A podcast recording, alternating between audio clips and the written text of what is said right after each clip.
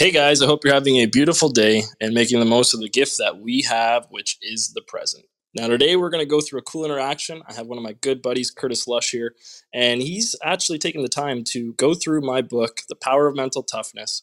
And he's going to be going through some questions to be asking me so I can give you a little bit more in depth understanding from my background, my experiences, and everything I've gone through to write this book. But as well, he's a very ingenious person and he asks some very intelligent questions. So we are going to dive through some of these topics and hope you guys can tune in to take a good listen. All right, Curtis, we got a guest sitting here and he is joining. All right, the microphone thing's just bomb. Yeah. Thanks for having, thanks for having me on. Much appreciated. No problem. No problem, buddy. Appreciate you here. Yeah, man. Yeah, uh, man. I Uh, said I to you back in December, bought the book. I was like, this this is is a a day where I want to sit, have have a bit of an interview with you about the great things you wrote, and I'm happy that we're here today to be able to sit. Uh, yeah, do you want to talk right into this? Yeah, man. for Because sure. I got a lot of questions, but I want to start just with a big overview kind of thing and the big message that I took away from the book. Um, I would argue, and you would likely argue, that the big message of this book is that sport and being an athlete is not just about physical performance. It's really about the mental mindset that one puts into their performance. And it's stuff that it's not even just like on the day of your mindset, it's the whole process and practice around it. Um, one thing within the book that I was curious about though is if you were to do a breakdown percentage wise for an athlete about if you do a composition of an athlete, let's say, of the percent that is body and the percent that is mindset, what would be that percentage breakdown for you and why? Well, that's a really good question because going through my journey, I have met a lot of athletes that are very talented. And when you get to different levels, right, you naturally get to the point where everyone's great. You know, when you're going through high school, everyone sticks out a little bit. They go to OFSAA, they go to the next level, whatever it may be from where we are. But they tend to really shine above everyone else. But as soon as they get to the level where they're amongst peers that are the same level, you start to see who can really handle that adversity and challenges and a lot more failure because mm-hmm. then the consistency gets a lot less of the success that they're having and that they're used to because they're getting praised all the time. They're feeling like no matter where they go, they have confidence they're always going to be in the top. But as soon as you're around everyone else that has that level of ability, then all of a sudden it changes how much confidence and self esteem they have. Mm-hmm. So, the percentage wise, this is interesting because I've watched some sports nowadays that I can tune in and pay attention to their mindset. And I, I really dial it in from a perspective now compared to when I was younger that almost, I would say, I, I want to put it around a 60 40. I almost want to make it 50 50. The reason I say that is there's people who I've met that were not the fastest, not the biggest, strongest, or you know, someone you would say looks the best athlete. Mhm. But they had such a good head on their shoulders. They were consistent with their work ethic. They knew how to be very much in the moment and be very present. So that was for me something that I, I noticed with watching professional tennis players. You know, someone that brings to light is Kyrgios. This guy is such an amazing talent, and he should be always in the top ten. But he's like a hundredth in the world because he doesn't have the mindset to stay consistent for what his talent could be. And his talent could be better than like Federer, you know. Yeah.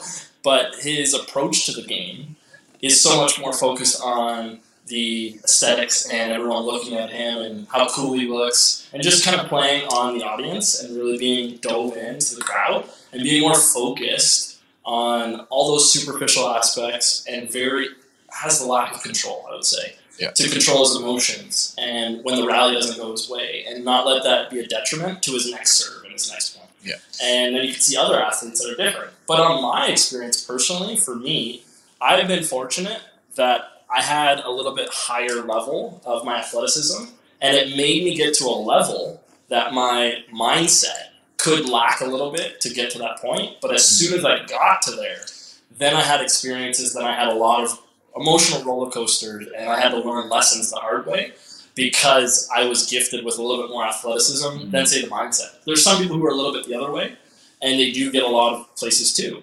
But sometimes your talent can get you a little bit further than the other person, but that doesn't mean you get to stay there, or that doesn't mean you get to reach the pinnacle of elite sports. It just means you get the experience of it. Because people will take a, a chance on you, especially when you're 16, 17, 18.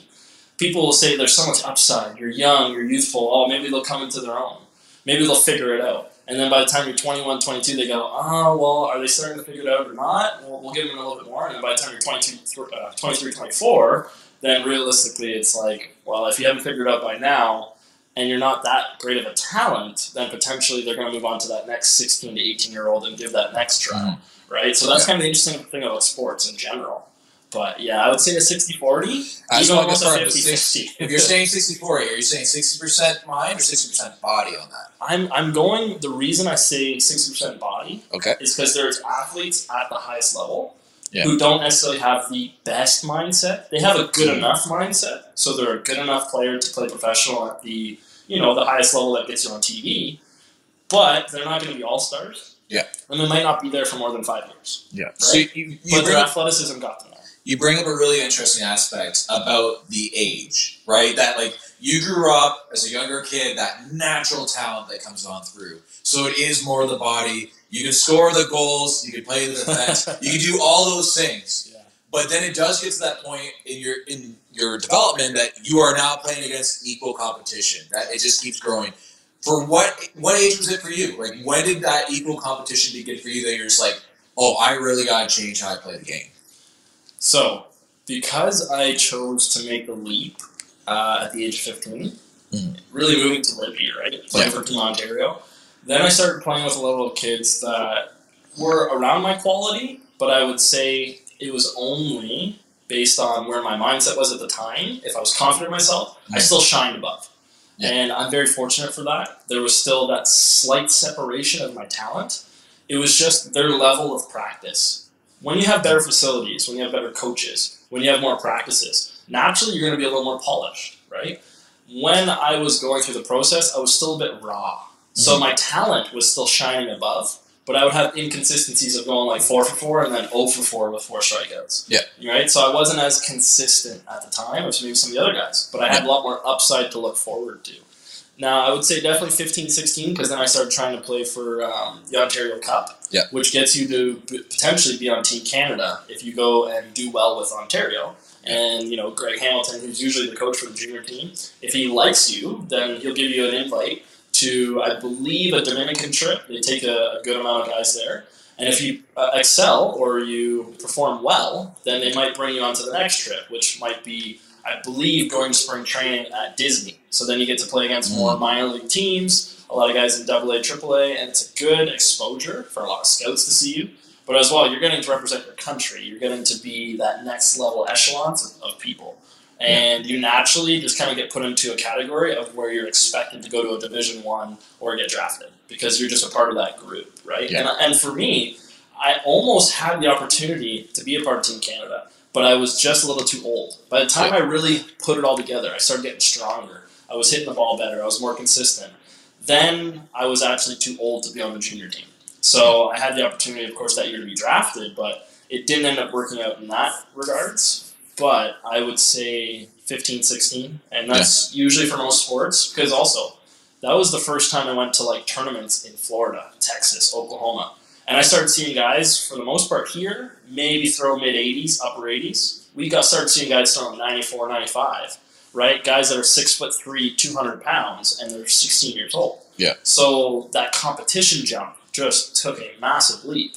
And, you know, I always wondered what's in the water in Texas and California. And, Oh, there's a lot of you water. know, believe me. what's in the water? These guys are just huge. So luckily nowadays the level of training has gotten better in Canada. Yeah. And you have more of the Josh Naylors and the Bo Naylor, you know, two brothers, and their next brother is probably going to be a big leaguer down the road too if he keeps his head straight. So Yeah. there's a lot of Canadians who are coming out. You know, uh, Tyler O'Neill with the Cardinals. There's just there's so many good Canadians that have come out of these programs, either from Vauxhall or Langley Blaze or you know Ontario Blue Jays, Team Ontario. They've, they've picked it up because a lot of guys who have went through the process, played pro ball, they've come back now and become coaches with these teams. Yeah. As well, the facilities have gotten better. More parents are investing more money into their kids so they can do a lot of these tournaments and trips and, and amazing uh, exposure aspects for these kids in their, their next level step. Especially for you know getting a university scholarship or potentially the one percent who get to get drafted. Um, you need to be playing the best competition all times. Yeah. And for me, I got to when I was 16 play against Mookie Betts. Right, I got to Yeah. play against Carlos Correa. I got to play against guys that are all stars. Yeah. And that told me, especially now down the road, that I was in a pretty high level of baseball to be rubbing shoulders with those kind of guys. Yeah. But it also, I had a lot of failure in some of those tournaments because I had not seen that level of velocity Mhm. or breaking balls or just the amount of people, you know, the scouts and the pressure to perform. It was Yeah. something different for me. For them, it might just be another high school game. So you could also see how they were keeping, you know, their emotions in check and how their confidence and their swagger, as we kind of put it, how they walked on the field and behaved. It was almost like they deserved it, right? Whereas we were Yeah. kind of feeling our way around. So it was definitely a cool experience, but 16 for sure. Okay, Yes. that's good to know. And you, you touched on something.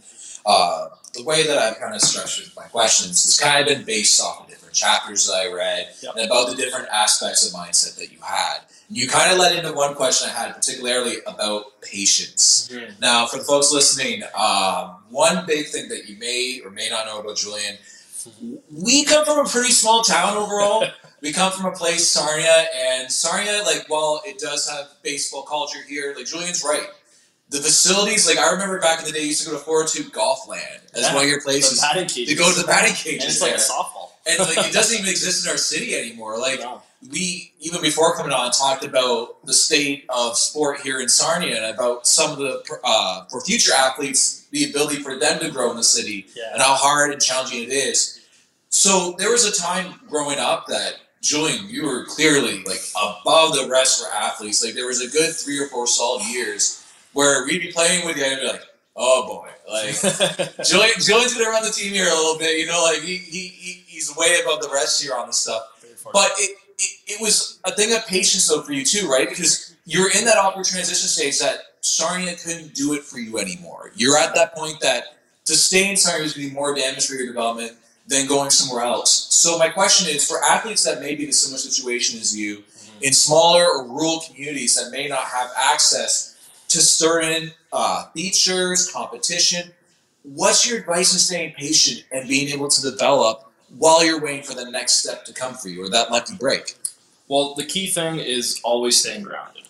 And one thing that I had a little bit of an issue with when I was younger is because I excelled with sports and I was, you know, I guess you could say above the rest for the most part. A lot of games we could compete. I just had mm. natural instinct and competitiveness that I have to be thankful for my parents. Yeah. And I just always have the knack to work at things. And if I don't get it, I'll go work at it. And then if I watch a slow mo, I'll slow mo the slow mo.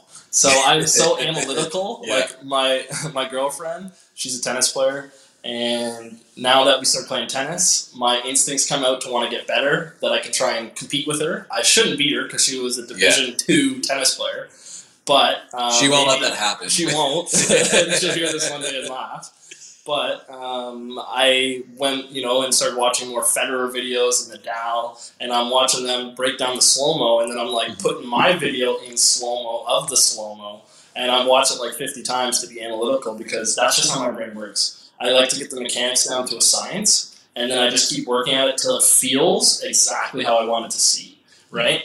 Um, but patience. Uh, the biggest thing is I struggled with that at times when I was younger because of the ego. The ego got in the Mhm. way where I could go about doing things a certain way, but I actually stopped playing certain sports along the way if my team it was struggling or that we Mhm. weren't good, we weren't going to win Yeah. as a team. I'd go play a different sport. Like I stopped playing baseball for like three, four years, and I played soccer, competitive travel soccer I remember that. from when I was probably about, I'd say, mm, 9, 10, till about 13. And then when I started turning 13, I went back to baseball more and started getting serious with that. And then by the time I was 15, after a good couple of years, is when I transferred over into Team Ontario. But having patience, you have to remember that when you're on a journey to play sports, if this is something you truly love, then it's it's a journey, right?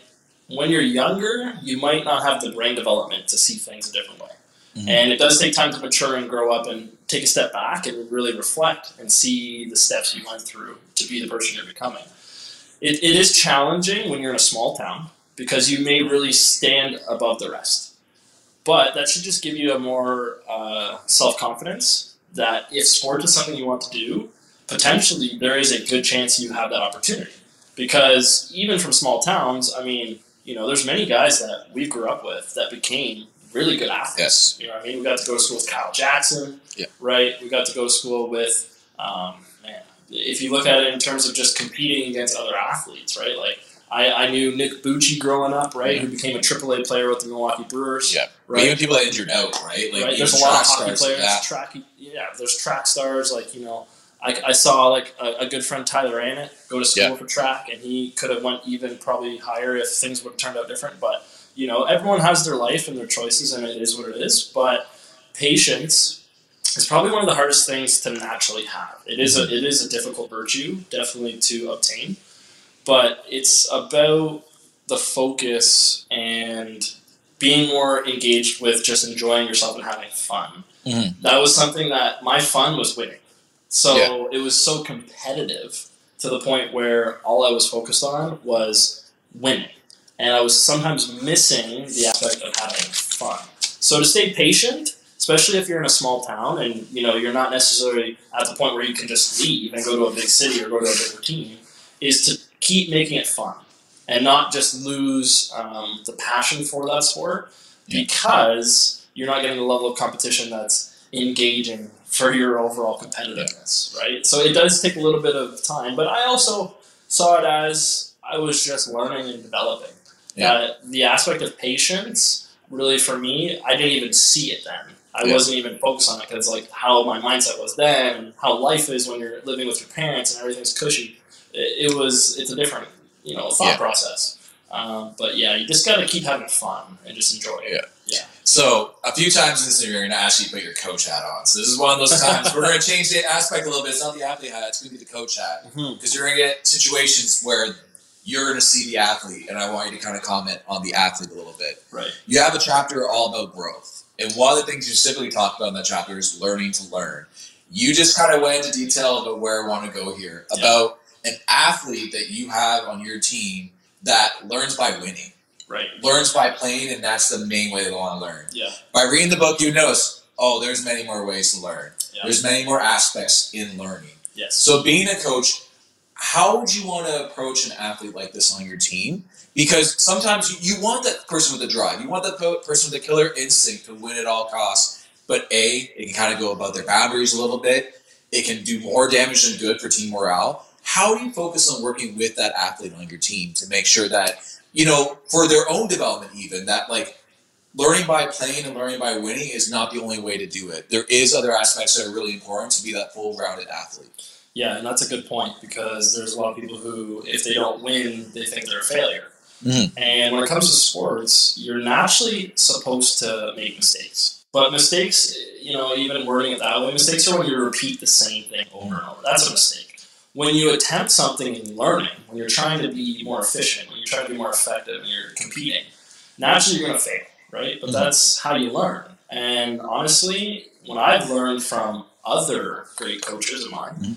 is sometimes you're going to learn the biggest lesson on success by failing. Because the things you fail at are going to help you have more success. Mhm. So I'd really approach that athlete and show them that you have growth from success and failure. If you had success, that means you probably put in the right preparation, you were practicing on time, Mhm. you know, your mind was in the present, maybe some things went your way, you had a few good bounces, but overall, you won because you took the right steps to win. If it's all in your control, right? There's always other aspects umpires, referees, Yeah. your team, whatever it could The, be. the unforeseen, right? Right, depends on a team sport versus an individual sport, Mhm. 100 percent, right? But if it was a team sport, say baseball specifically, and I had an athlete who, you know, if they only le- learn from winning, that means that when they fail and lose, that they take it as a bad thing, right? And that they don't really look at it as a way to grow. So it would just be reminding them that the ones who are the most successful and that they look up to as the elite athletes have failed more times than most of those athletes are even willing to attempt in trying to become. Yeah. So just reminding them um, that if you want to be the best, you have to learn also how to lose. Because when you learn to lose, then you earn the right to win and it'll change your mindset Yeah. on how you work towards your practice, how you prepare better. if you always win and it always goes your way, well, there is going to come a time where you're going to meet an athlete who's just as good and may have a little bit more of his stuff today or her, and it's going to turn out that they're on the upper hand. But that should only give you the encouragement to go work a little harder. Maybe work a little bit more mindfully, I should say, and be more in tune with what's going to be the adjustments that you can make to have a better approach. So that the next time around, if there's a strategy involved, if there's again a certain way of thinking to changing how the outcome could be, you're just being very present and being very in the moment and just control what you can control. Because sports is about competing. And someone does need to win, someone does need to lose. But not always the winner is the most talented.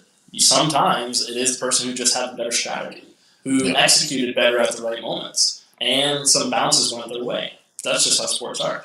But it's also the respect of having good camaraderie and being a good um, team sport. That if you do lose, you tip your cap and say like, "Hey, like you just outperformed me today, so I'm going to try and practice and get better and have a better approach to trying to get outcome come in my favor next time."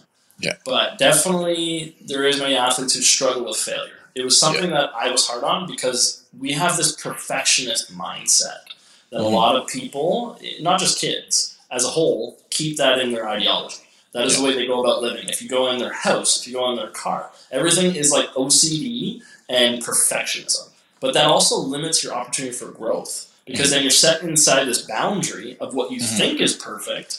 But when you stay open minded, that boundary could expand to new uh, avenues that you never even knew were a possibility. Yeah. Because you're staying with a growth mindset. You're staying with the idea that anything can teach me, anyone can teach me.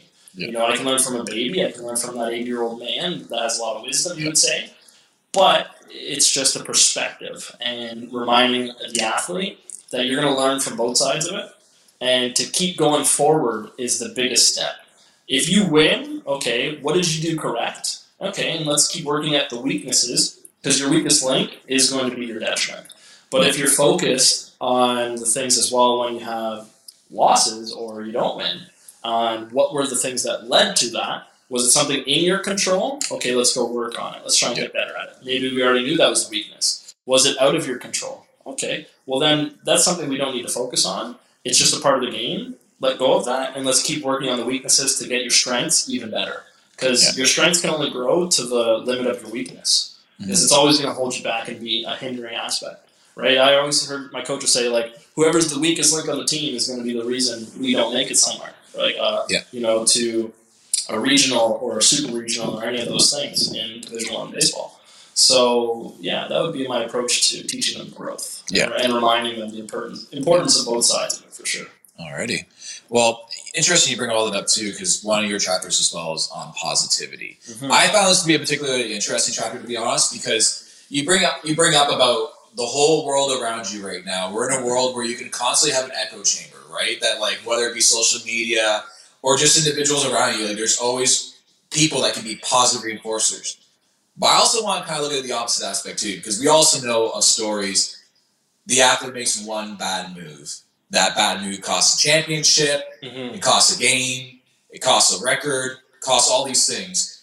And sometimes these anonymous individuals will come on and just rip the individual alive online and cause like very significant harm to the individual's mindset, positivity, psyche, all those things. Mm-hmm. So I think one of the questions I want to ask, if you have a really big game that you're about to do, a really big feat that you're about to accomplish, how much time prior to it and how much time after it should you kind of like go into your own mindset with it? Like go within either the team mindset, within the person mindset, keep away from social media, keep away from all these things. Like locking in at that moment because sometimes it takes a little bit of time after an event happens, whether a success or a failure, for you to have perspective on it after Right. versus the people that are just online are just going to rip you live out the top. Like if you miss a goal and you hurt their Saturday night when they sat and watched you, Yeah.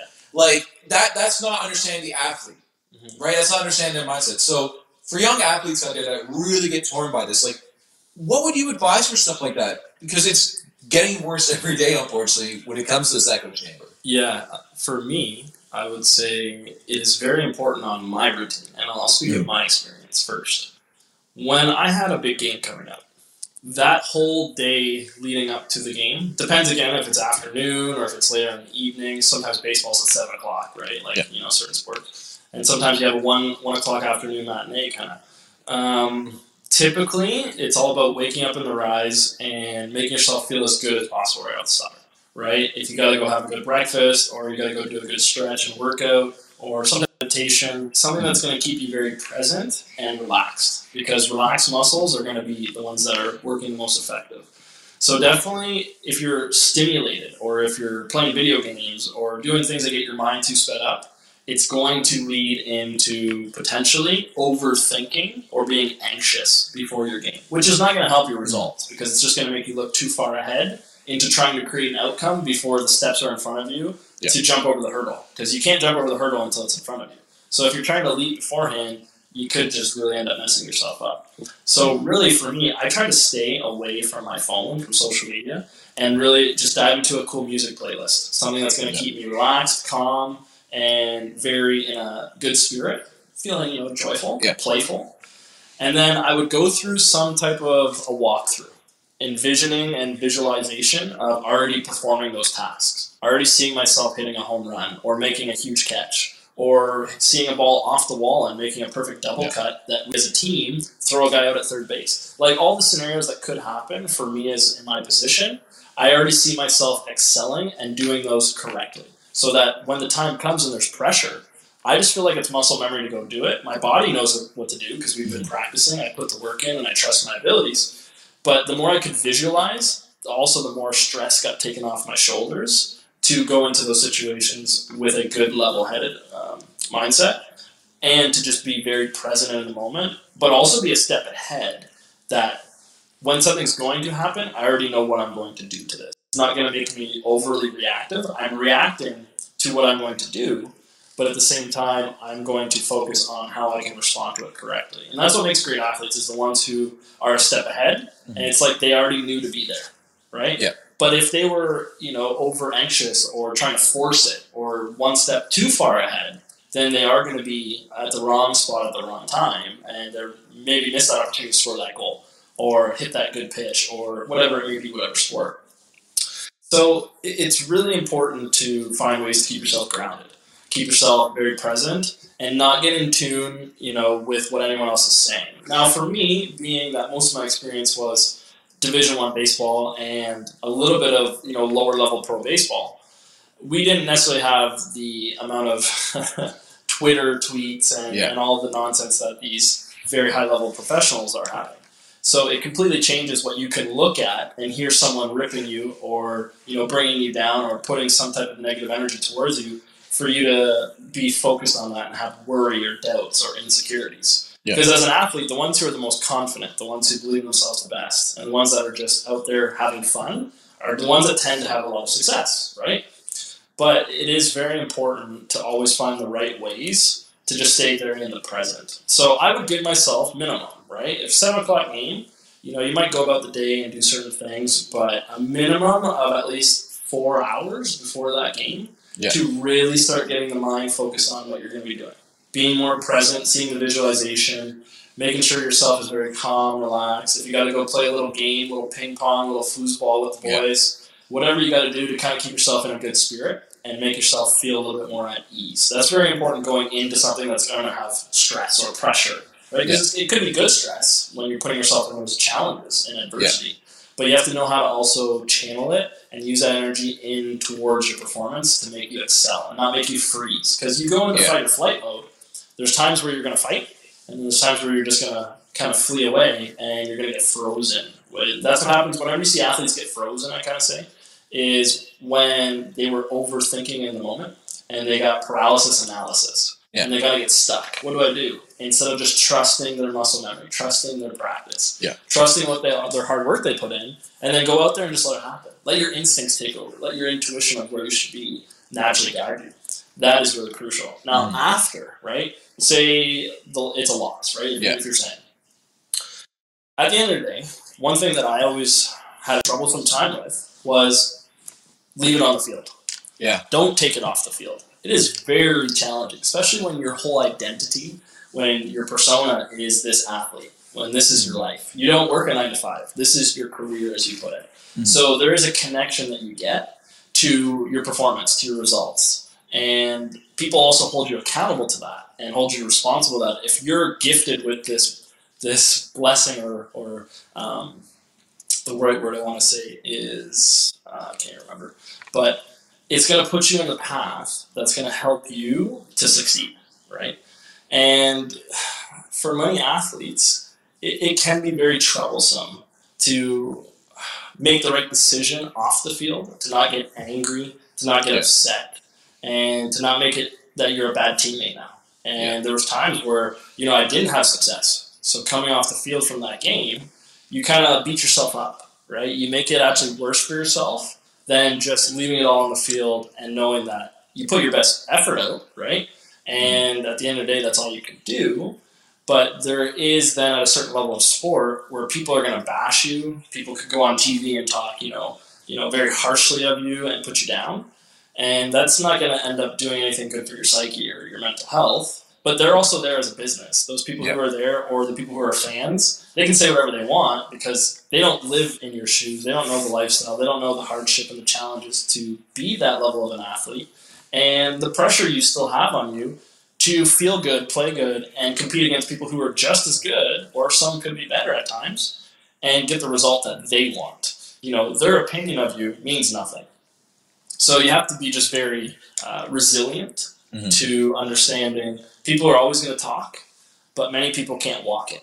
Yeah. So if they're talking but they can't walk it, why are you listening to them? For the people who have lived that experience, if you ever look at you know past athletes or people who are on broadcasting and Sportsnet, they're focused on saying the reality of what happened. Oh well, this player made a really good play here, and this person was you know in the right position at the right time, and maybe the coach made a good call. Yeah. About all the variables of what made that happen, they won't bash the individual saying that they're not good or they're not this. They might just see the aspects of the game. So there's two ways to look at it. The person who doesn't know is just going to say the superficial things. Oh, they're lazy or they Yeah. were this or that. And it's really not going to lead them in a direction that is truthful. But then you have the people who understand and been in those people's shoes who will commentate in a much more beneficial way Yeah. for the athlete that it's it's not degrading them or putting them down or making them feel like they're not a good human being because you lost. Yeah. You know what I mean? You have to have a winner and a loser. So- respect. you have a situation where, you, let's say that was in a one game example, right? Like Yeah. you, you missed a big moment. But then let's talk about a slump, right? Okay. All of a sudden now you're in a slump. You've had several games, you keep striking out. When you try steal bases, you're not being able to steal. How's the coach respond to that? Like, what, what would the mindset of the coach be in that situation to help a player through a slump to get their positive, uh, pos- or positivity back Yeah. as well, get their groove back on, and get that streak back going? Yeah, that's a good point. Um, when it comes to dealing with a slump, you know, I'll, I'll give you another experience. There was a time when I was 17 and we were doing a big fall trip playing against a, a bunch of universities. So the nice thing about the Ontario Blue Jays is we would go on this fall trip to do a lot of exposure to play against other colleges, universities, and states because in the fall semester, uh, schools can't play against other schools. You can only scrimmage um, and I know in JUCO you can, but in like Division One, Division Two, I'm pretty sure you can only play against yourselves or high school teams or people who are not like of your your league and, and your conference. So there was a time where I was really trying to change my mechanics, okay, and I was struggling with a little bit of my timing and the, the plane or the back path I was taking. So I was like popping too many balls up or I was rolling over too many balls. Mhm. So I was dealing with, you know, growing and my strength and, you know, the challenge of trying to perform to have college coaches like you and all that good stuff. So you try to force it a little bit, right? Yeah. Sometimes the at bats, I wouldn't necessarily let it come to me. I try to go after each pitch or be a little bit too aggressive, and, and that will definitely have some repercussions. Um, but there was a time I was probably like 0 for 25. Yeah. And for me, that's like a decent slump. That's probably at least four or five games of like just not having any success. And, you know, once you get past, I'd say five games, you're in a slump, right? You're not really breaking out of it. And I cried on the bus. Like, I 100% had so many tears on some of the bus rides, like near the end, because I'm trying so hard. I'm working so hard on mechanics, but it wasn't really just the mechanics. It was Yeah. definitely my mental side that was not trusting my abilities. That's why every at bat I was trying something new with my hands and trying where my elbow needed to be and trying to be so mechanical with the physical instead of just understanding, put the ball on the bat and play hard, right? And whatever you've been putting into practice for your mechanics is just going to happen. If you try to think mechanics while you're playing, you're not going to succeed. I'll tell you that firsthand. Yeah. So you have to always remember there's time for practice and there's time just to play. And it can be difficult at times when you're competing to not get analytical, to not be Mhm. so critical on yourself that you didn't get this hit because it was your mechanics. Well, maybe that pitcher made a really good pitch, right? Yeah, There's other beyond your aspects control. that was beyond yeah. my control that I have to tip my cap. Or maybe my mindset was too focused on the mechanical aspect, so Mhm. I wasn't actually as dialed in to square the baseball up and have a better contact with it. So again, just where my head was at was too focused on my physical instead of just being in tune with the game. So I wasn't present enough in those at bats. And then once you kind of have a few, I guess, hits and good success, you almost take that pressure off yourself to be mechanical because you're like, oh, this is it. And then you kind of go through a little bit of a struggle again, and you say like, oh, maybe I do need to change it again. And there's that lack of trust, right? Mhm. Trust creates peace on your inner self. It allows you to just have that good self-esteem that like, yes, I got this. I got the right tools and techniques that I can just put this into practice, and it's going to work out. And as you're developing as a kid, especially for me, I was behind a lot of kids in the states because us Canadians are raw Yeah. with a lot of our skills. We don't have as much time to practice and compete at the level they do. We, we got So- winter too, right? And we have winter. That- and if you don't have a nice facility, that changes, and you're not playing all year round sometimes compared to the kids in the south. Now, of Yeah. course, there's kids all over the north. They have to go through the same grind. Yep. But it, it's just a little different culture here. Mhm. So, definitely when it comes to a slump, if I were the, in the coach's position, I would have to remind that kid to have fun. Because at the end of the day, why are you playing? You're supposed to be playing to have fun. Competing is great, right? And competing to the point where you win is even better. Awesome. But that's kind of like the cherry on top of the mm-hmm. cake. It, it's not necessarily the only thing that you should be doing because your whole life you've won and lost. Yeah. But didn't stop you from going back out to play again when you did lose. Yeah. You wanted to still go play the game because you enjoyed the game, right? So if you're out there only to get the praise of being the winner, and every time you lose, it really takes a harsh on harsh toll on you. Well, then you're gonna be put into a slump at some point. It's like the universe naturally does it so that you have to learn this lesson. And usually, for anyone who I've been with or I've watched or seen in sports, you can see their mental side is really taking a toll Yeah. when they're going through a slump.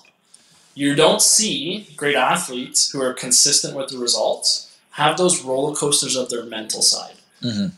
A lot of times, there's like a very big high of when you're on cloud nine. It feels like everything you do, it's just going your way.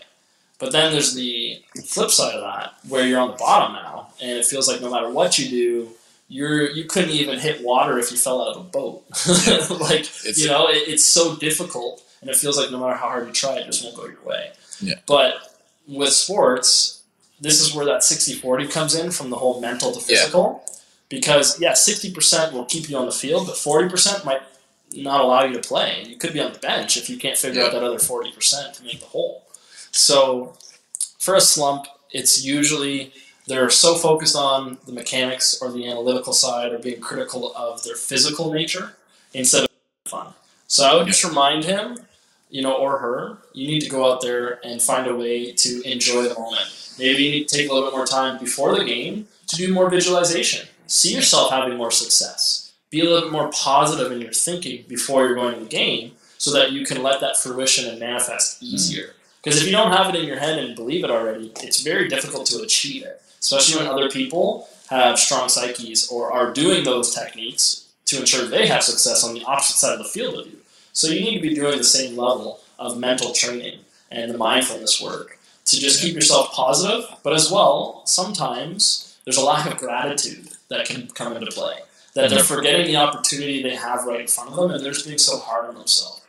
When they're realizing, hey, you have the opportunity to play sports at the collegiate level or professional level, you know what I mean? And if it's even in high school or it's at a lower level, it's just reminding them for sure about the fun.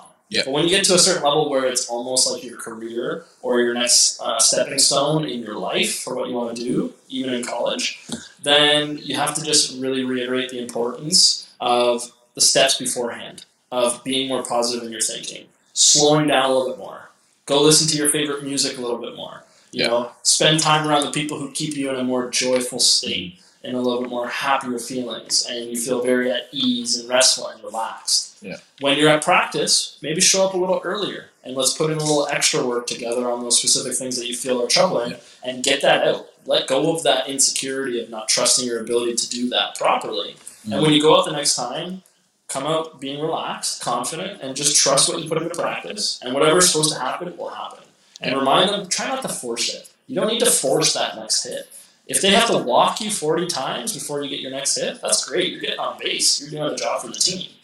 But sometimes in, in sports, we try to force it instead of just letting the play come to us mm-hmm. and then respond accordingly to make it the best outcome for that situation. Yeah. Which is a very challenging thing for a lot of athletes, especially in baseball.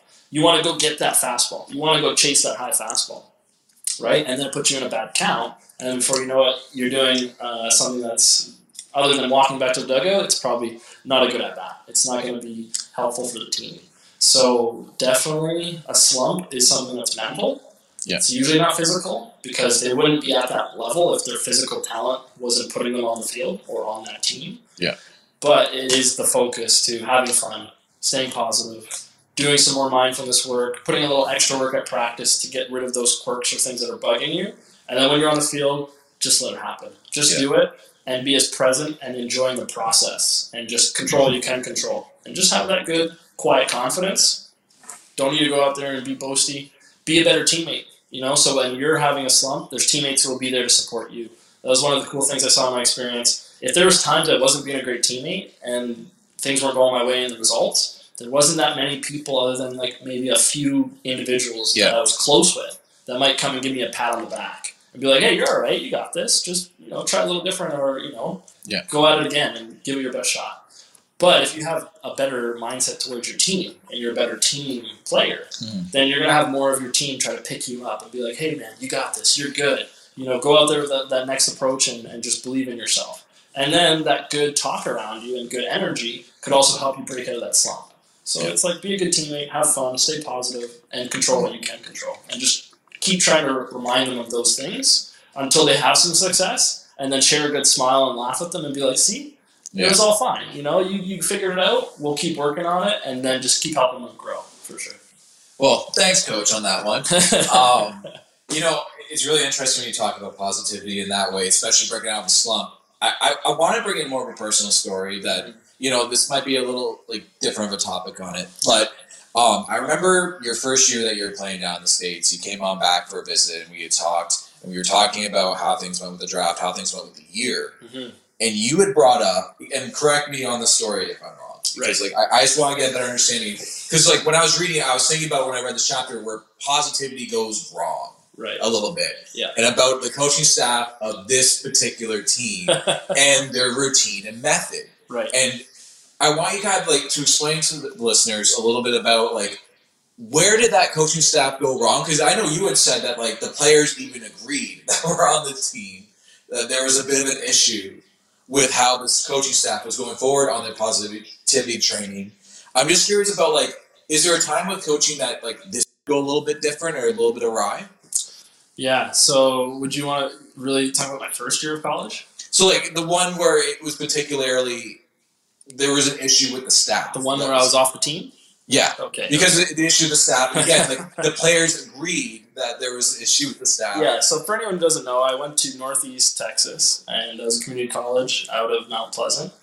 Um, I, at the time, had been drafted by the Baltimore Orioles in the 21st round. My ego was definitely at its high. I felt very uh, praised about myself, and I thought I was, you know, the next best thing. So that I had learned because I had always been taught by some people around me that you kind of have to fake it till you make it. And that's kind of walking around almost on that thin line of confidence and arrogance. And I was a little bit more on the side of the arrogance. And this is a part of my journey that I learned from, and I was definitely humbled. So, uh, definitely a cool experience of what not to do at times. But when I showed up to school, this coaching staff, one of the coaches I got along with very well. Mhm. He ended up being the coach that worked with the players majority of the time. Yeah. Our other coach was the athletic director, but he was also the main manager of the team. So he called the shots when it came to mostly everything. Yeah. Now, unfortunately, I think there was a discrepancy in how I was taught baseball at a younger age Yeah. and my natural instincts of watching a game.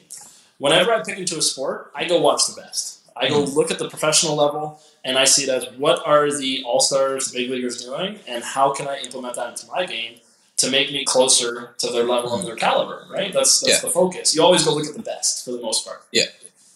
So the way I carried myself was very much like I was a big leaguer. But I didn't do it in the sense of big leaguing people. I did it in the sense of how my energy flowed. So if we're in practice and it's an unnecessary thing to apply a lot of energy towards, well, I'm going to dial it back a little bit because one, you don't need to injure yourself. Two, going balls to the wall, as we like to put Yeah. it, or two, rah rah, which is very college like, is something I'll say many times, Mhm. is not always going to be the most beneficial for when you're doing reps. Now, there's times that you need to be at game speed. You have to do reps. And depending on what we're doing, 100%, I would be at game speed. But I also had an issue with my own self that I would be very, very hard on myself if I didn't get results. Yeah. So this coach was very set on no matter who you are, how good you think you are, it's always about the team. And I believed in that. That's true. That's that's always Yeah. true. And this was something I had to learn, and this is where this experience came in. But I had a troublesome time of listening to a coach who didn't really study the game to the level that it was going to help my performance at the professional level. He was very much small ball. How are we going to find a way to win this baseball game? But I was so focused on development Yeah. that I was not so focused about the team winning. I was at JUCO mm-hmm. to go and get drafted again. My Yeah. mindset, the only reason I went to this school out Yeah. of all the schools I could go to, was to try and go there and get drafted again. So it was a wrong mindset. If I would have went there and thought, how could I be a, the best teammate I could be? How could I just be focused on doing those things? It would have actually made my results probably better. But because I came in with more of the I'm better than most and I just got drafted and I think I'm on cloud nine, it made me have this, I guess, isolative or isolation of an attitude that other than the two other Canadians that were there with me, I really wasn't close to anyone else on the team other than my one roommate. Yeah. Right? There was a few guys who got along because we had similar mindsets. Yeah. We were talented. We could respect each other of our abilities. Yeah. But I definitely had an issue at times with being able to let things go. So there was an instance when we were in fall ball, and we had a little bit of a tournament with other JUCOs at our field, and I, I rolled over on a ball to the shortstop, ran through the bag, whatever at first, and I grabbed my bat and I kind of huck it towards the dugout, like near where the other bats are, but it Yeah. skips off the sand Oh, and goes into the dugout and almost hit my head coach. So obviously that's a no-no for all Yeah. athletes. Don't do that. But that was me having that time Moment, where yeah. my ego was definitely too high, and I needed to improve that. And along my journey, I definitely fixed that. but Yeah. there was just because of again going through the childhood of being always a great athlete, always having a lot of success. Then getting to the point where, yeah, in JUCO you start to see better competition, but I had such a high expectation for myself and a high standard that I still saw myself being better than what I was facing. So I thought my success should be way higher. Yeah. And it was actually only being a detriment to my overall results. But then it made me look like kind of a, an idiot, of course, Yeah. that I wasn't able to just let things go. I was very selfish, as you would say, at those times. Yeah. To be focused more on the team. Because when you actually try to compete for the team, that I learned over time, Yeah. you end up actually playing better. Because you Yeah. take the stress off of yourself that this is about me. It's about a bigger picture, right? Yeah. And that bigger picture is going to lead to you performing better. So it's kind of a weird thing. It's like you take the stress off of yourself and your results and put it more towards the task and the job that you have to do right now. And if you execute that to your best, you end up naturally creating your best result that you could have ended up anyways. So that experience, the coach had a philosophy very much of a rah rah mentality. That every pitch, everyone's got to be saying something. You keep the energy up. This is what I stay. Yeah. really, really high uh, energy in the dugout because, of course, at that level, we don't have lots of people in the stand. It's very Mm-hmm. much, it feels like you're on a backfield when it comes to like spring training. And you're in the middle of nowhere, right? There's cows in left field kind of thing. So I ended up being a person going through my times that I always believed the way I gave towards the team, the way that my um, natural way of helping the team was by performing, was Yeah. by the results. So when I struggled at times with consistency of results, I naturally was never the person to be loud and rah rah and a very overly chatty person towards Yeah. the game. Like, hey, here we go, kid, let's go. Yeah. That just wasn't who my personality was. And there's a lot of people like that. It's just some people are more introverted when they're playing, some Yeah. are more extroverted. Some just love to just talk. That's just how their personality is. But I had a troublesome time with always wanting to be chatty. And that was something that was like kind of an X beside my name that I, I wasn't being a good Yeah. teammate, right? But realistically, is I was just really focused on what am I going to make my adjustment in the next at bat, right? And this doesn't mean I wouldn't say good things or still be chatty. I just Yeah. wouldn't be to the point that they wanted me to be. And being you're in a different environment, you're thousands of miles away from home. The culture's different, right? There is some different aspects, of course, when it comes to your skin tone. It can make a difference. Um, unfortunately, I had a coach that pretty much referred to me as boy all the time, so that was different for me. It's Yeah. something in the South that you have to sometimes get used to. Yeah. Um, and I just had to know how to kind of do what they wanted me to do, but in the back of my mind, still do what I wanted to do. I Yeah. didn't know how to do that well, right? And that's something you learn along in life, especially when you have Yeah. a boss or you're in a in some type of field or whatever that there's someone ahead of you or above you in terms of the chain of command Yeah. that they want you to go about it the way that they see it.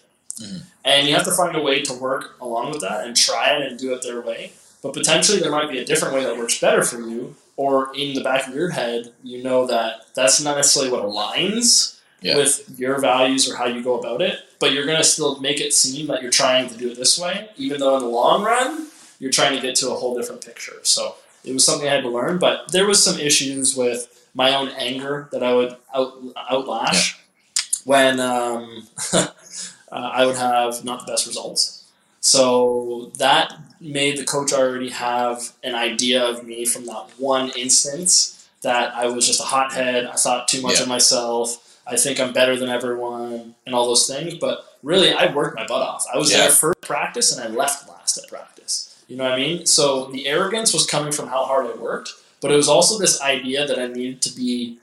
I didn't have true inner confidence at the time, so the arrogance was trying to give me the confidence. Yeah. I was like really weak minded, really. Because if you use anger to get through adversity, it's very weak minded. When you can be zen and believe in yourself and really inner self has a good self esteem, and you can be a great person, you don't have to be mean or rude or, you know, uh, against the grain of what helps the team, then it's going to be beneficial in an overall perspective. But Yeah. yeah, that experience was definitely interesting. And for the most, if you guys don't know, it actually got me kicked off my team after six games into the season, and that was a lesson I had to learn. Right Yeah. now, I was fortunate enough. Like, think about it. Right, you're coming from Canada. Your parents are nowhere to be found. They visit once Mhm. a year, maybe, to come watch you play. You went there with this high hopes of being this next level athlete. You know, I'm going there to get drafted. So my mindset was too focused on the next steps. Yeah. Instead of going there and just enjoying that journey of the process, I was so focused on leaving there, on getting to a professional team, on getting out of there, that I was everything that someone was trying to show me. I was like, well, you don't really know what you're talking about. You know what I mean? And there was issues. Okay. Yeah. When we were doing certain drills, when we had a AAA player for the Oakland Athletics, Jermaine Mitchell, he came Yeah. out and we're doing base running, and because University of Arizona did something in the World Series, that Mhm. was like this strategy. This was a specific one. I'll give you the story. We had to run straight at the base and like three feet from the base, try to make a sharp turn and go to try and fool them that we're running through the bag compared to uh, Yeah. rounding the bag to go second.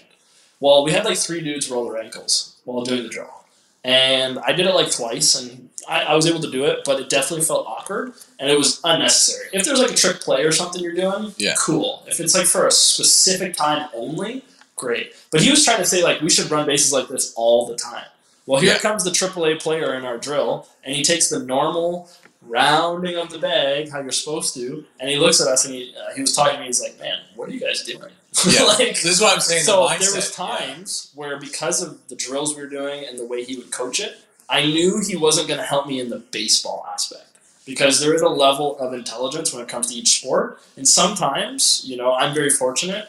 I had a good understanding of the game from a young age, and I always watched the best. And I'd watch big league games. You know what I mean? When you're in college, it's a stepping stone. But I didn't need to go to college. I got drafted to go straight to the minor leagues. Yeah. So I already had the abilities and the mindset, technically, Yeah. to be in professional baseball. That was Baltimore. But right? it, yeah, it was Baltimore. But it also gave me too much of an ego to that when I was here to think that I'm above someone else. That Yeah. this coach has nothing to give to me. He was 30 years old. He was young. He had his own, you know, Yeah. insecurities and ego too. And when you have two egos clash, it was almost like he thought I was trying to like coach people away from his philosophy because Mhm. I was sharing my insight of things, and it didn't always align with what the coach was trying to say but I was aligning it with what I'm watching on TV, what I'm listening to from past coaches who have been professionals, and even I've met big leaguers along the way and picked their mind. Yeah. Right? But there's a whole different way the game's played in professional baseball than when it is in college. And I had to understand I'm in college. You're on a college field. You're no better than the person who's on that field with you. No matter how talented you are, you have to go out there and play college baseball. When you get to professional baseball, then you get the right and you've earned the ability to go play professional baseball. Yeah. Then you can say maybe a few words to the umpire about a call you didn't like. Yeah. Then you can walk off the field a little bit differently. Yeah. But when you're in college, there's a certain way it's done, and I just didn't Yeah. know how to get away from the way I was with the Ontario Blue Jays, where they groomed us to be more professional. Yeah. They still ins- uh, instilled the values of college baseball and how to be like run off the field, always be a good teammate, you know, do all the things that you naturally need to be, more rah rah. Mhm. But they at the same time were developing us to be the next cream of the crop for professional baseball from Canada, right? For especially Ontario area. And it was a hard thing to disconnect that I'm Yeah. I'm not better than these people and that I, I can just do what I need to do because really I don't need to be here. And set taught me a really big lesson. And then I got four months of sitting, you know, off the team where I just worked on myself, trained and did stuff. Trained, yeah. And fortunate enough for me that I had a lot of other scouts who really liked me, and I still got drafted that year, Yeah. 37th round to the Minnesota Twins. Yeah. Right. So it was pretty much like a hey, we might have the opportunity for a contract for you, but it's so late in the rounds that there might not be enough roster spots. Yeah. So I had to experience that too, where I was in Kansas, which was one of the coaches Mhm. that I got really along with. So um, he was from Kansas. Spend the time on. Yeah, and um, that naturally um, gave me the opportunity to actually go into Kansas, play some summer baseball to get more Yeah. bats under my hand, um, under my feet, I should say, because I had all this time now of not competing. So I had then already made a transfer to Howard College, which is on the complete opposite side of Texas and Big Spring. And they were a well-known JUCO. They had been first overall in the nation. When I was there, we were first overall Yeah. for a while. We were a really talented club, and there was quite a few kids who came off there in the top ten rounds that were amazing athletes. And uh, just because I needed to play some baseball, I went to Kansas, and that one coach knew my personality. He knew I wasn't this kid that when I'm on the field, it was almost like I was a different person. It was Yeah. like a different side of me came out that kind of kind of got a little too aggressive, too angry on myself, too critical. But off the field, I was like the nicest, kindest human Yeah. being. So the coach who worked with me off the field knew that and just saw that I just needed to work on my mental side of the game. Whereas my manager, who didn't do much of that, only saw one side of me and thought very much that was my personality. So it made a big conflict of interest. But you know, luckily I went to Kansas and had a great summer, had a really fun time, and that set me up to go to Howard College, where then I had probably one of my best statistical college years. I was gonna say, so like if you think about it this way, we talked about at the very beginning of the interview about we were talking about that age where you realize the body and mind match together a little bit. That that's an important aspect of sport. And you're saying it was around 16 you began to realize that. Well, then you're talking about now when you're 18, 19, 20. yeah, That's when you're like, oh no. like mindset is where it's at. And can I just say, as we wrap this up, Yeah.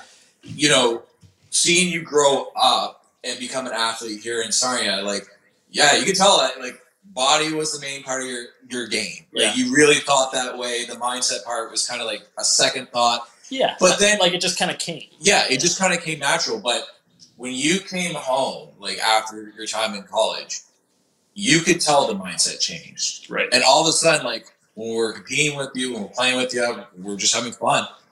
We can tell that your mindset really grew. And matured. And I'll just give one last story. Was like last summer we were both in a triathlon together.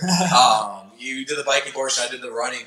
And I remember we were waiting for our swimmer to come back. Yeah. And it was the first time in years I saw Locked in Julian ready to go. But it was different. Like again, like you're saying that aggression side of it, it was different because like it was the plan, it was the structure, it was the routine, it was the Julian I remember, but just in such a matured way, man. So when I read the book, it just like was like wrapping up to me that development even within you. And I'm really appreciate that you were able to share with me today a little bit more Yeah. about some of the especially these challenging moments, right? So Yeah. thank you, man. I really appreciate I. I appreciate you saying that too, and I remember you mentioning that when you were saying like, "Man, this is locked in Jules," but definitely with a much better mindset. Yeah. Right. And I needed uh, a little bit of those hardships or those mistakes or the failure in order to learn the lesson in order to grow. And that's Mhm. why my experiences, when you ask me how I would coach a kid, I would just be very open and say like, "Hey, where you are is not where you're going to be. You Mhm. have to be, do things poorly before you can do them great."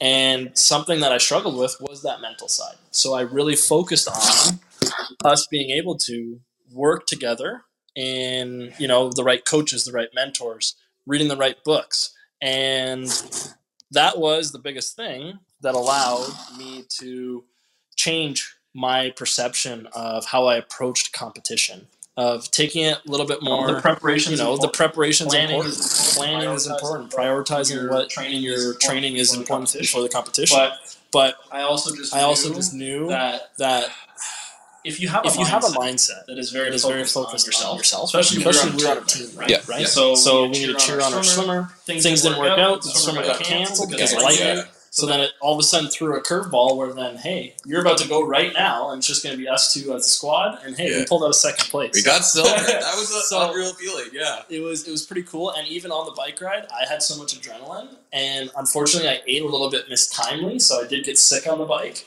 Yeah. but i was able to keep pedaling after a while and maintain a pace that we were able to still come second Yeah. and it was kind of a cool experience for me because being I've just got into cycling in the last couple of years i'm seeing these team canada triathletes you know that i'm passing and then when i got sick they passed me back Yeah. but it was a it was a cool experience to let me know where my level of athleticism is. Yeah. And even being so fresh into a sport.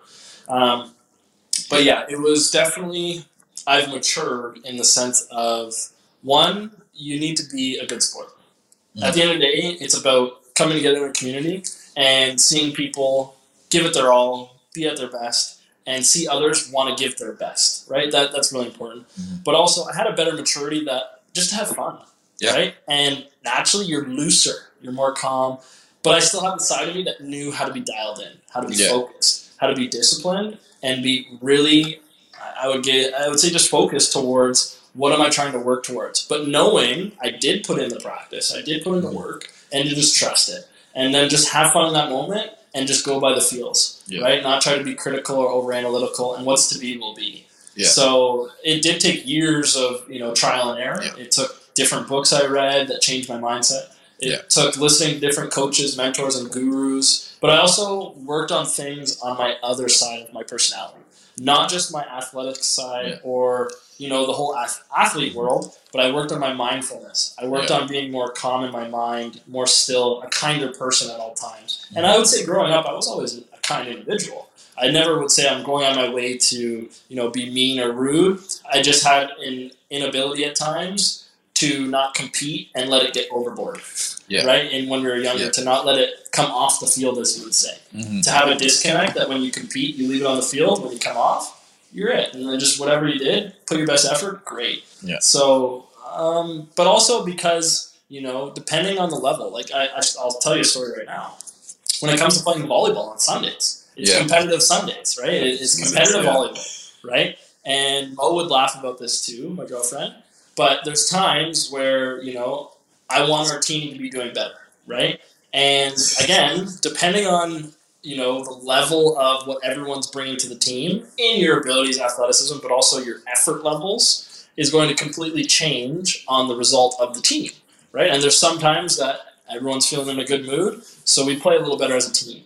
Then there's other times where, as a team, the mood's not really there. So then individuals start trying to force things and make it happen, Yeah. and it becomes very you know tedious and hard for me to deal with at times because I'm so competitive and I expect you know then I put more pressure on myself and then I actually make my own level of uh, results hinder from that and I just make my own performance actually lesser of what it should be Yeah. instead of just trying to find a way at times and this is this is something that's cool for me because when the moments happen I step back and I go man I need to always remind myself I'm the mindset coach I gotta Yeah. always find a way to be positive in this moment where everyone else is not very happy with what's going on so I've gotten better at it right for sure and uh, Monica, she being a tennis player growing up, she learned how to move on from things really fast. Being a baseball player, you get time to kind of work through things in your psyche.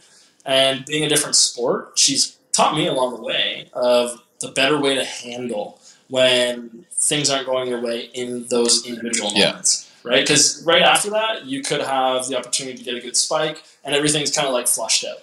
But if it keeps lingering and you keep kind of keeping that mood or that energy that is just stressing each other out, or you're not communicating well, or you're kind of like trying to point fingers at, oh, well, you didn't do this, well, you didn't do that, and it just makes the team not work well. So then it's a great way for me to keep developing myself as being a more positive teammate at all times, even when it's just for fun, as we put it.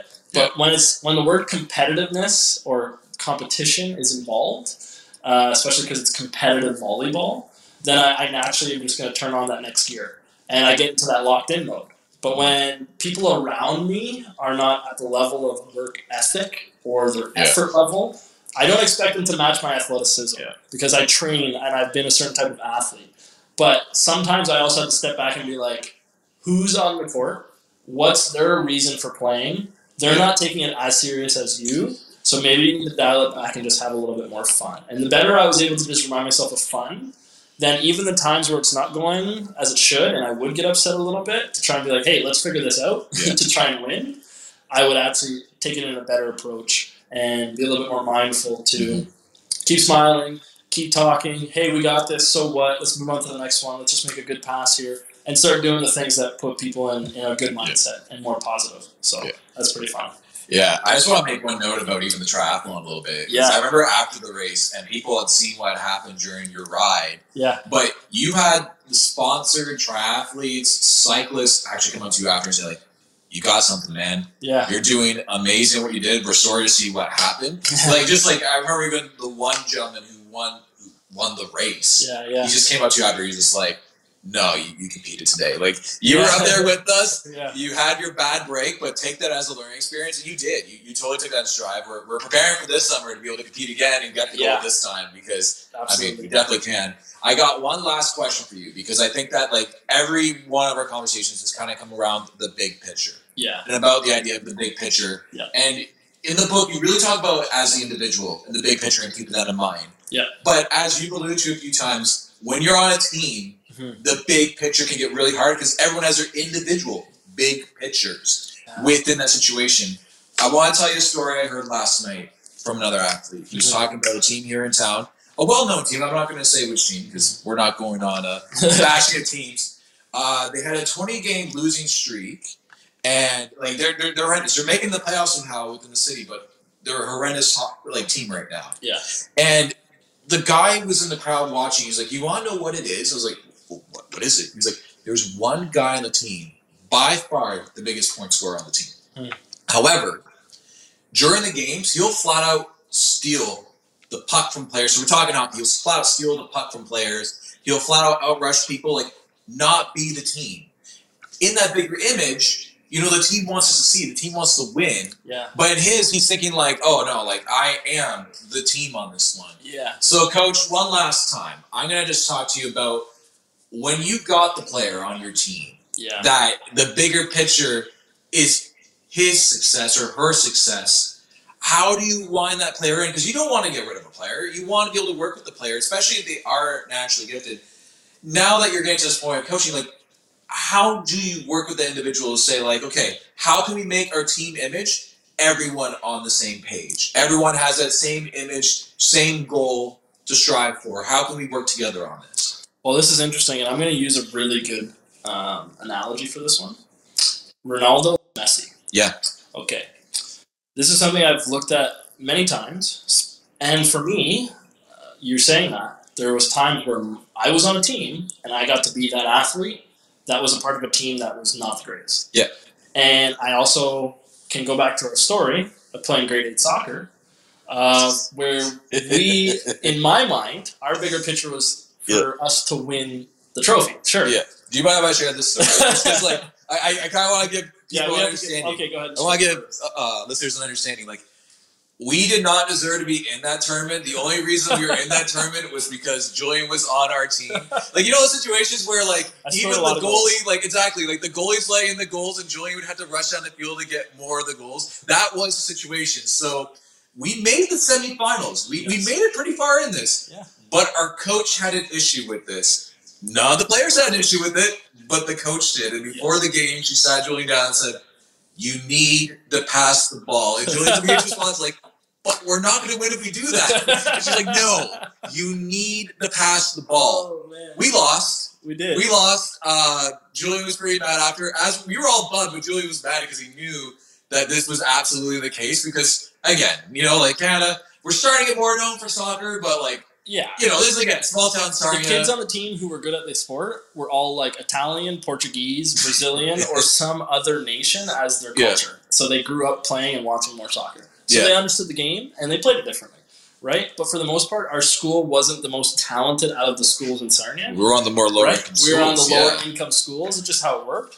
Um, but with this story, this ties into again when you have an athlete who believes their bigger picture is if I don't perform, well, we as a team don't win. Yeah. I am the team, kind of. And grade eight was a great example where we were able to get so far on Yeah. just individual talent, on just the Ronaldo, as you want to put it, Yeah. right? Who could literally go from one end to the other end and score a goal.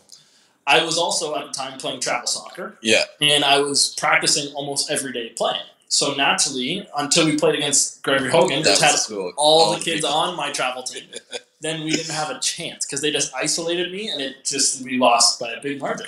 Um, but that experience is always to this day. I will remember her screaming at me to pass the ball, and I would pass it to someone, and I'd say, "Pass it back, pass it back."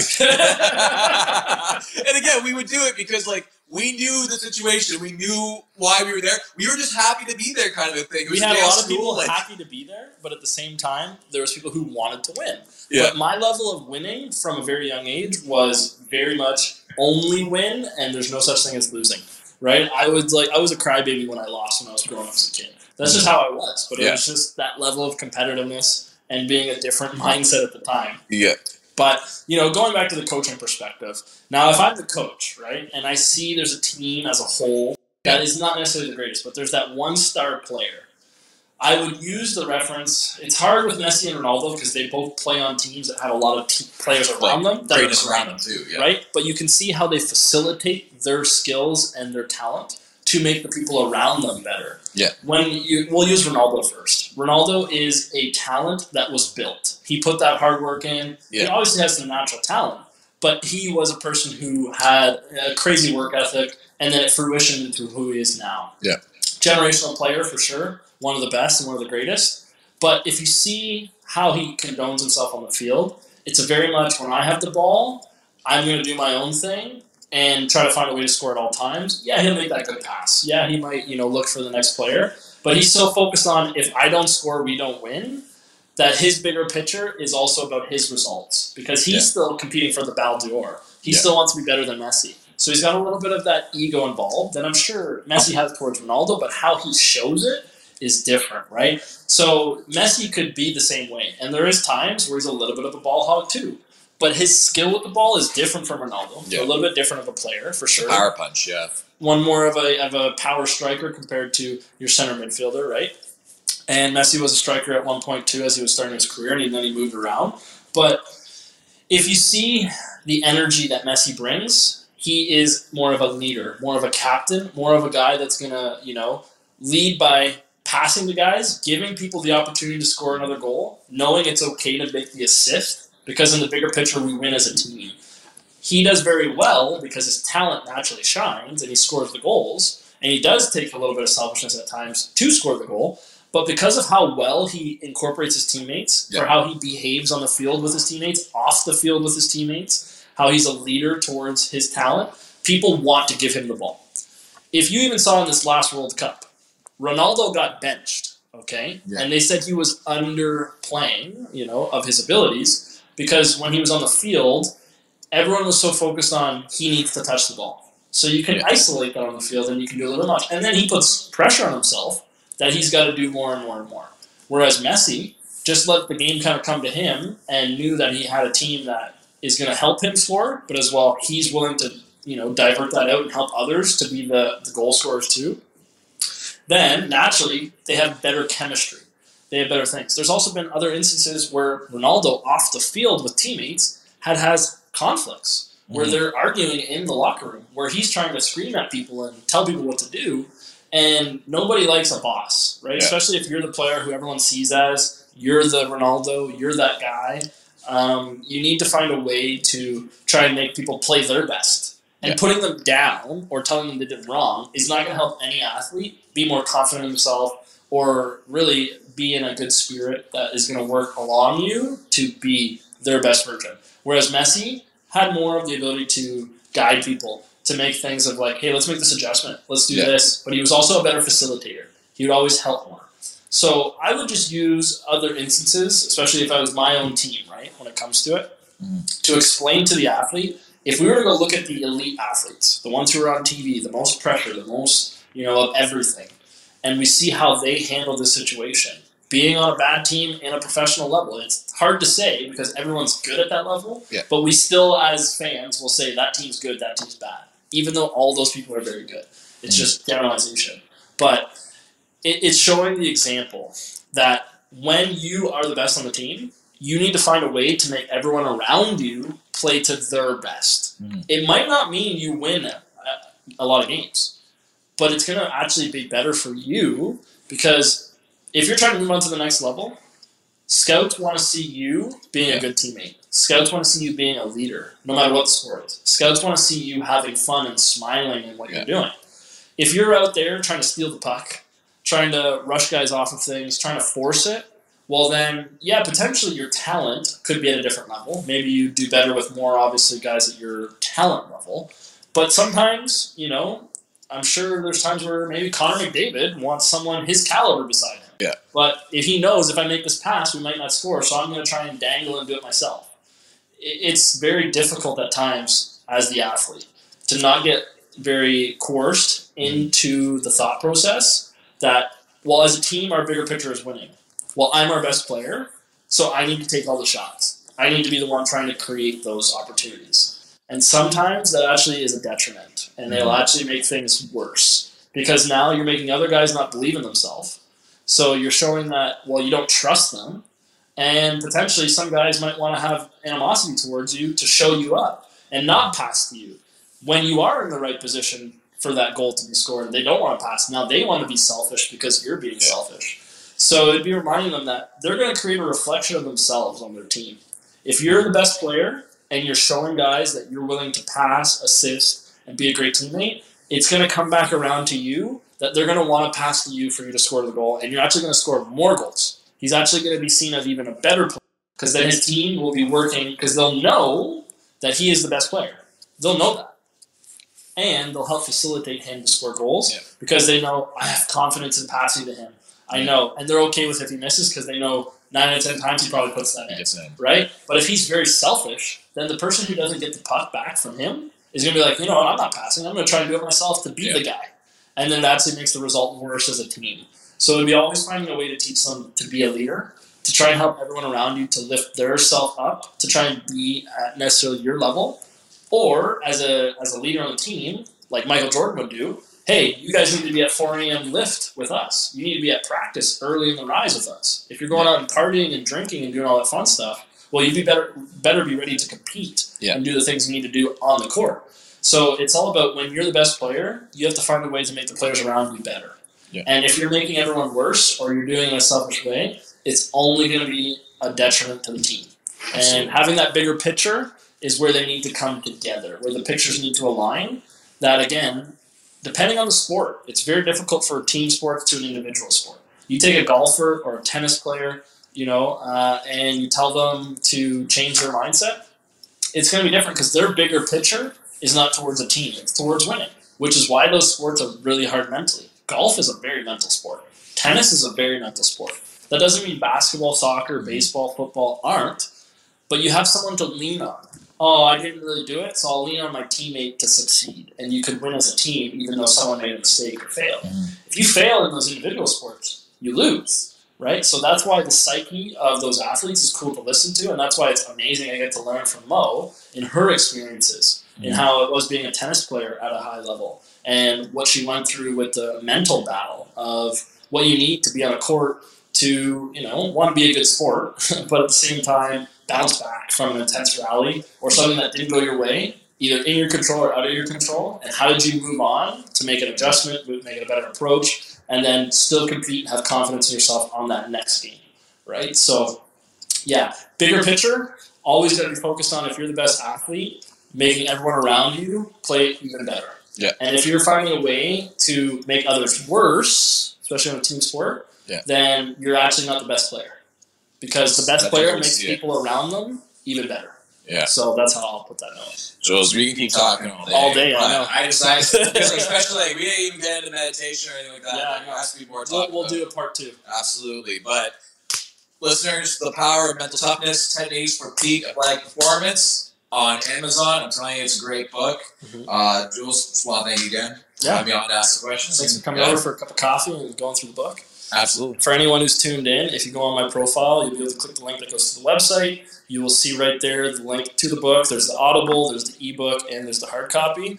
As well, I have an app out, so if there's any of these things that want to help you with your mental toughness, being more mindful, but as well the right amount of exercise and routines to do for workouts, having the right nutrition plans, and diving into meditation and breathing techniques, all of that is on my app. All of that is through that link. It's free to download. A lot of the content is free. If you want to level up, there is a subscription you can go through, and it'd be very thankful because there's a lot of hard work put into it. But I just want everyone to be able to have a better mindset and be focused on being the best version of themselves. And from my experiences and my journey, I share that into the book. I share that into my app.